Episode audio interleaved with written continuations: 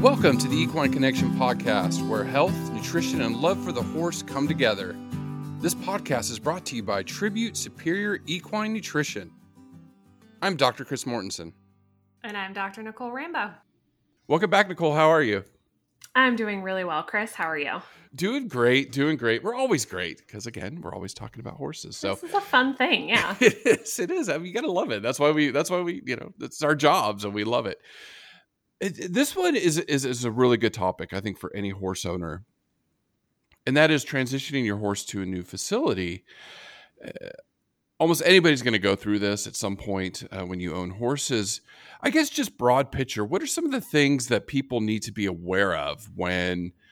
Uh, you know, taking their horses either from an existing facility, maybe on their own uh, property, or even purchasing a horse for the first time. What is like, I, I, guess, just an overhead view of it, and then we'll get into the the nuance and, and kind of get down into the weeds. Yeah, this is a great question. It was a listener request, so we always love getting those. I think the question comes from the fact of uh, they've listened to our podcast and we've talked mm-hmm. so much about horses really thrive on consistency. Mm. And there are lots of good and bad reasons you might be changing facilities. It it might be because care or whatever is not great where you are. It might be a really positive thing. You've bought a new horse, so you're bringing them to the new boarding barn, or you have that really fun opportunity to bring your horses home and have them live in your backyard. Lots of reasons that you are going to move. Very, very few horse owners have a horse at the same facility for the entire time they own it or the entire life of that horse. So, this is just a reality of horse keeping. I think being proactive about addressing some of the challenges that come from a move is really, really smart. And that's really where this question came from.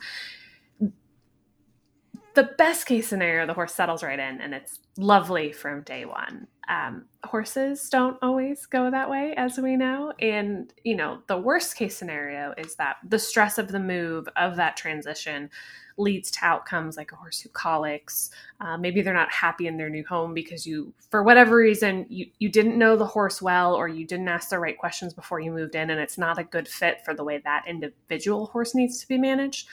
And I do want to say there are lots of different management systems that work for lots of horses. Not every horse thrives within every environment, even though that environment might be perfectly appropriate for lots of horses. So I just want to point that out from where we are. But, you know, colic, stereotypy is just an unhappy horse are all things you absolutely want to avoid if at all possible. Yeah, you mentioned consistency too, and that is a, that is a big thing, and, and I guess we'll get to that, especially when it talks about diet and training and things like that is those sudden changes. And and I know that is a one of the big contributors to colic. So that's why we want to avoid it.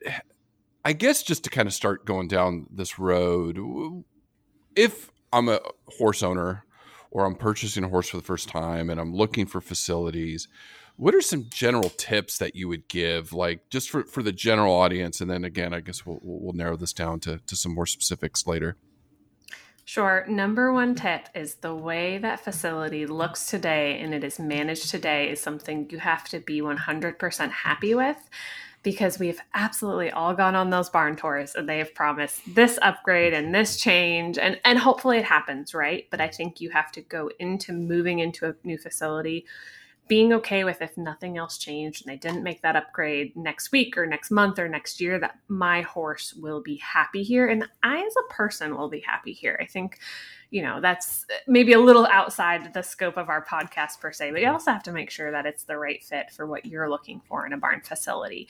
But very broadly obviously the number one thing is safety for the horses and safety for the horses encompasses a lot of different things i would say first and foremost the facilities themselves the stalls, the feeders, the pastures, the quality of the footing. If you know you have a riding horse, you're going to be riding in these arenas. Is that footing appropriate for the discipline that you do? You know, I would say if I have a hunter and I move into a reining barn, I'm probably not going to be happy with the really deep footing in the reining barn, and vice versa. So, something that's appropriate to what you want to do with your horse. So, you know, those are table stakes. Is this facility set up in a manner that decreases the likelihood my horse will be injured because we all know horses will find a way. But mm-hmm. if we mm-hmm. can avoid obvious things like unsafe fencing, etc. Then looking at how would this particular facility meet my horse's needs in terms of their feeding practices. Um, obviously, all horses need fresh water 24 7. So, if you're visiting in the summer and you're in a part of the country that gets cold, ask them how they deal with winter water. How are they heating water? How are they making sure fresh water is available to those horses at all times? I would say the pasture with a stream in northern Minnesota is not an appropriate solution, right? Mm-hmm. And then when we think about feeding practices, what may be appropriate for the really easy keeper would not likely be appropriate for the thoroughbred coming straight off the track. So just being realistic about our horse's needs and making sure we find a program that is used to feeding the type of horse that we have and has a system set up that's going to be appropriate for our horse's feeding needs that's even before we talk about easing that transition. But those are the kind of things we want to think about when we're choosing a new facility. And of course, the people who, the trainer, the manager, all of those things need to be a good fit, both in terms of their expertise in caring for your horse. And then, of course, finding somewhere that meets your goals as an owner, as a rider, etc. One of the things too, when you mentioned safety, eh, I don't know why I did when I was at, in, down in Texas. I remember there was a bad barn fire uh, right when my first year of my PhD, uh, you know, right across the street from the university. Uh, very, very horrible, tragic. But one of the things that I remember about it was the hay was stored next to stalls. Uh, I remember I had students in there, and they're like, "Oh, it was it, the, there was dry stuff everywhere, dust everywhere, old hay everywhere. It was just, a, a, and then like the wiring was was just all wonky. So it was just a, a tragedy waiting to happen. Would you advise any facility to store their hay away in a, in a separate shed now? Is that pretty standard practice? I would say, if at all possible, that is amazing. And I too actually have experienced the barn fire, and it's mm. a very, very scary thing. Mm-hmm. Thankfully, in our case, we were able to get all the horses out. Unfortunately, I would say it's not always possible for the hay to be stored in a separate facility. Mm-hmm. And I will say, at home, mine is in the same facility, a good mm-hmm. bulk of my hay. But uh, some of the other things that you brought up cleanliness, cobwebbing, you know, obviously you can't see what's in the walls, but if there's like real sketchy wiring and evidence of rat droppings, that's a good hint that like things are probably higher risk than you are going to want. And and I also want to say I, I, go in lots of barns and mm. there I have been in the perfectly squeaky, clean, polished chandelier barn and I've been in barns that don't look like that. But one thing that can hold true across any price point is a barn that is well kept, cobwebbed, clean. All of that attention to the facility on the outside, you know, just the appearance of it, not meaning that like we have to be like polishing the brass. Mm. I mean, just general basic cleanliness goes a long way towards knowing that people are going to notice when there's those other problems, like you talk about, like wiring that doesn't look funny, things like that. Oh, yeah, good tip. One of the things is transition we we talk about because again, that stress, colic, those things we're trying to avoid. So feed, I imagine either moving across the country or just moving across the county line. What what would you advise when you're moving facilities about feed. You know, I guess uh, pasture hay and then also concentrate. Yeah, I've made both of those moves mm-hmm. at different mm-hmm. times. And the goal to the best of your ability is to maintain as much consistency as possible. So, you know, let's say you're buying a new horse and it's coming from somewhere else. So, finding out what they're fed at their previous barn and can I buy a half bag of, you know, if you're like, that's not what I want to feed this horse, and that's fine, right? It's your horse now. You can change it, but don't change it on day one. Like, hey, can I buy a bag of what you're feeding? Can you throw it on the truck on its way down here? Is it something I can pick up locally? Because our goal is to maintain as much consistency as possible, recognizing that there's a ton of change happening just with the move.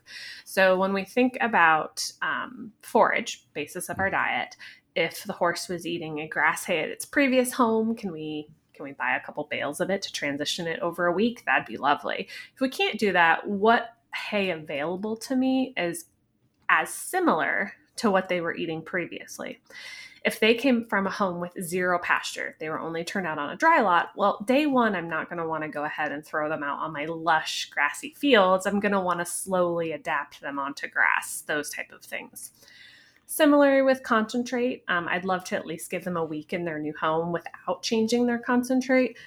If, you know, we've certainly experienced this, I get the emails like, hey, I'm importing this horse from Europe here's the thing it was eating in Europe. I, I can't buy this. Mm-hmm. You know, mm-hmm. what is the closest option? You know, that's the next step, right? If it's a feed that's not available in your area, um, granted, with things like Chewy and Amazon, you can often grab a bag at a much higher price, but you can grab a bag of a thing to transfer the horse over. So try to find the thing that is as similar to what they were eating before and then move them over onto that.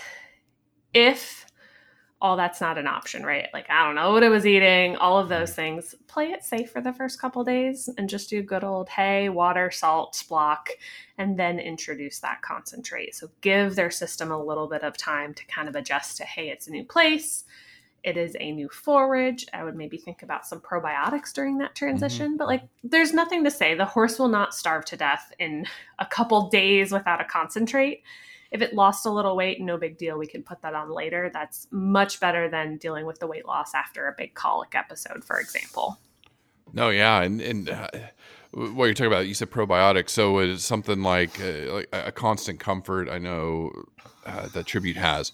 Is that something you would want to give during this transition that that would help their digestive system Absolutely. So that pre and probiotic and the Constant Comfort. We also have Equifirm XL, which is just the pre and probiotic itself. The Constant Comfort has stomach supporting ingredients as well. It actually helps stabilize the hindgut. So we have millions of bacteria that live in the hindgut of the horse. Their role is to digest fiber.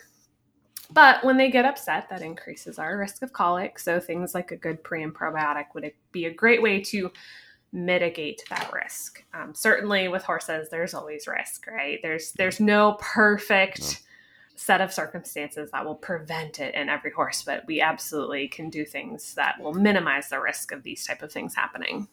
Yeah, yeah. I mean, it's it's it is it's a, it is stressful for them. It, it just is new environment and and getting into the next question. But when you do move facilities, sometimes it's because uh, you're, you're a new trainer. Um, like you said, you just bought a new horse coming in and you're going to change up their exercise routine. Uh, turnout time is going to be a little bit different. What are some things? I, I, I mean, I, consistency is is definitely the the theme of the day. But anything else that you would suggest during that transition? Yeah, in the first week or two, you're just going to try to replicate to the extent of your knowledge what you know about that horse's previous history.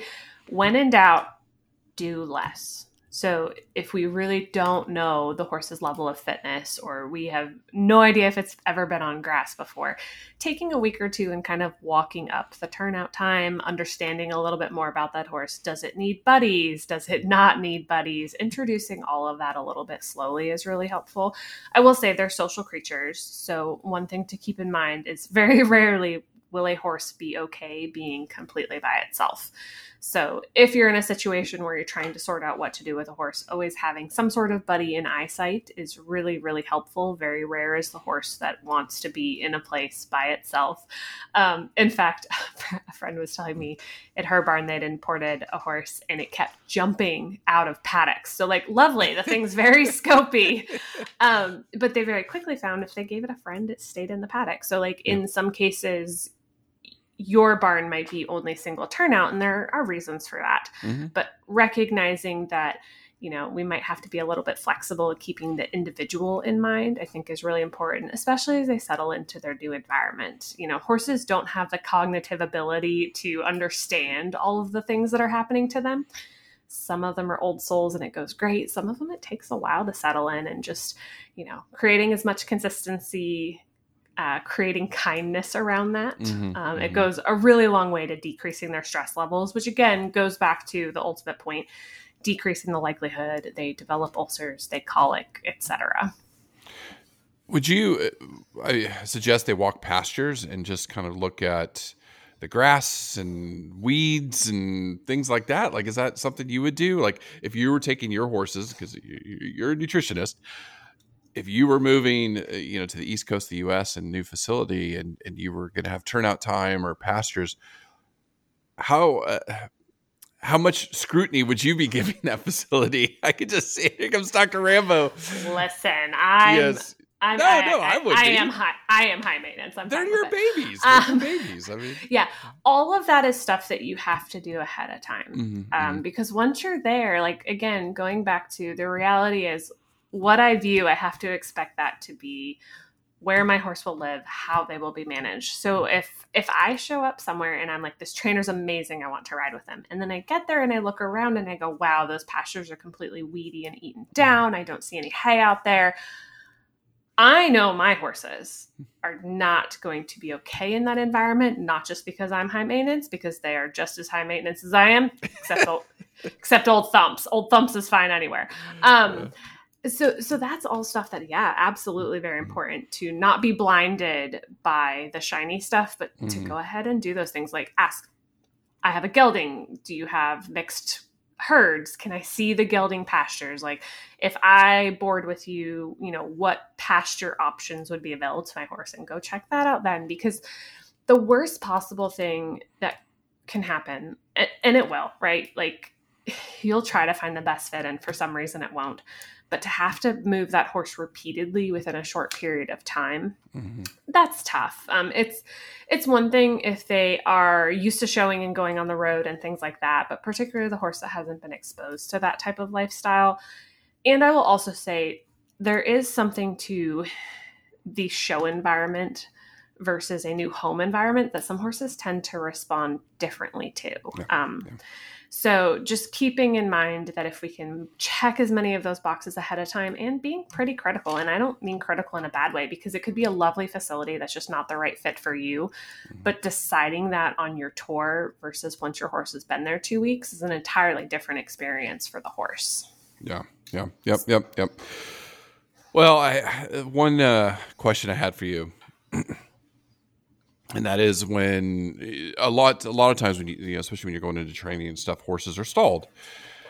Eh, how would you scrutinize a stall for one of your horses? What are some of the things in your mind you would go in and look at and say okay you know i want to make sure the stall space is adequate for them but also it, it's a good transition for them and they get used to being in that stall Sure. So, you know, one size, absolutely. Is this an appropriate size for my horse? Mm-hmm. Um, what does the ventilation look like? So, is there enough airflow? Like, it can be really nice to have a warm barn in the winter, but if you walk in that warm barn and you're hit in the face with the smell of ammonia, the ventilation probably isn't great.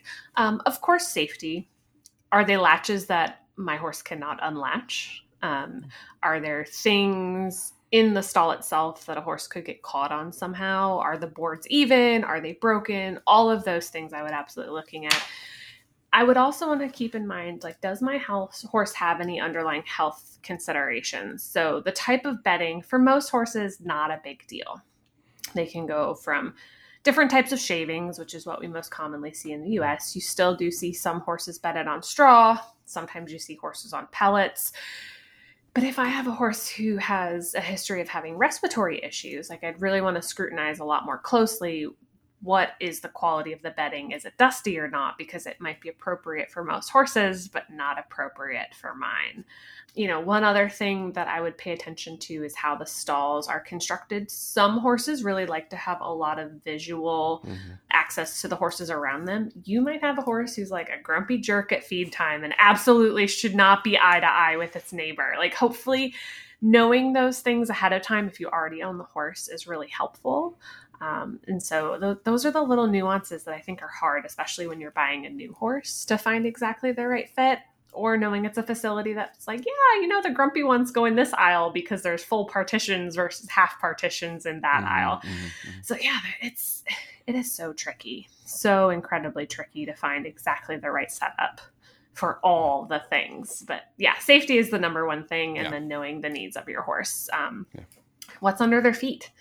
Yeah. Like, are there enough shavings in there? Are there mats? If there are mats, are the mats all lumpy? Like, you're going to be annoyed by that. So, like, let's let's pay attention to the things that are for sure going to annoy you on the tour. Mm-hmm, mm-hmm. No, it's yeah, it's all good tips, and it is it's monitor the horse's behavior too. You know, know your horse, and only you know your animals. So, any, any final tips? I mean, great topic. It just uh, running out of time. Uh, I mean, we can talk about this all day, but any anything else uh, that you're like, okay, make sure we talk about this.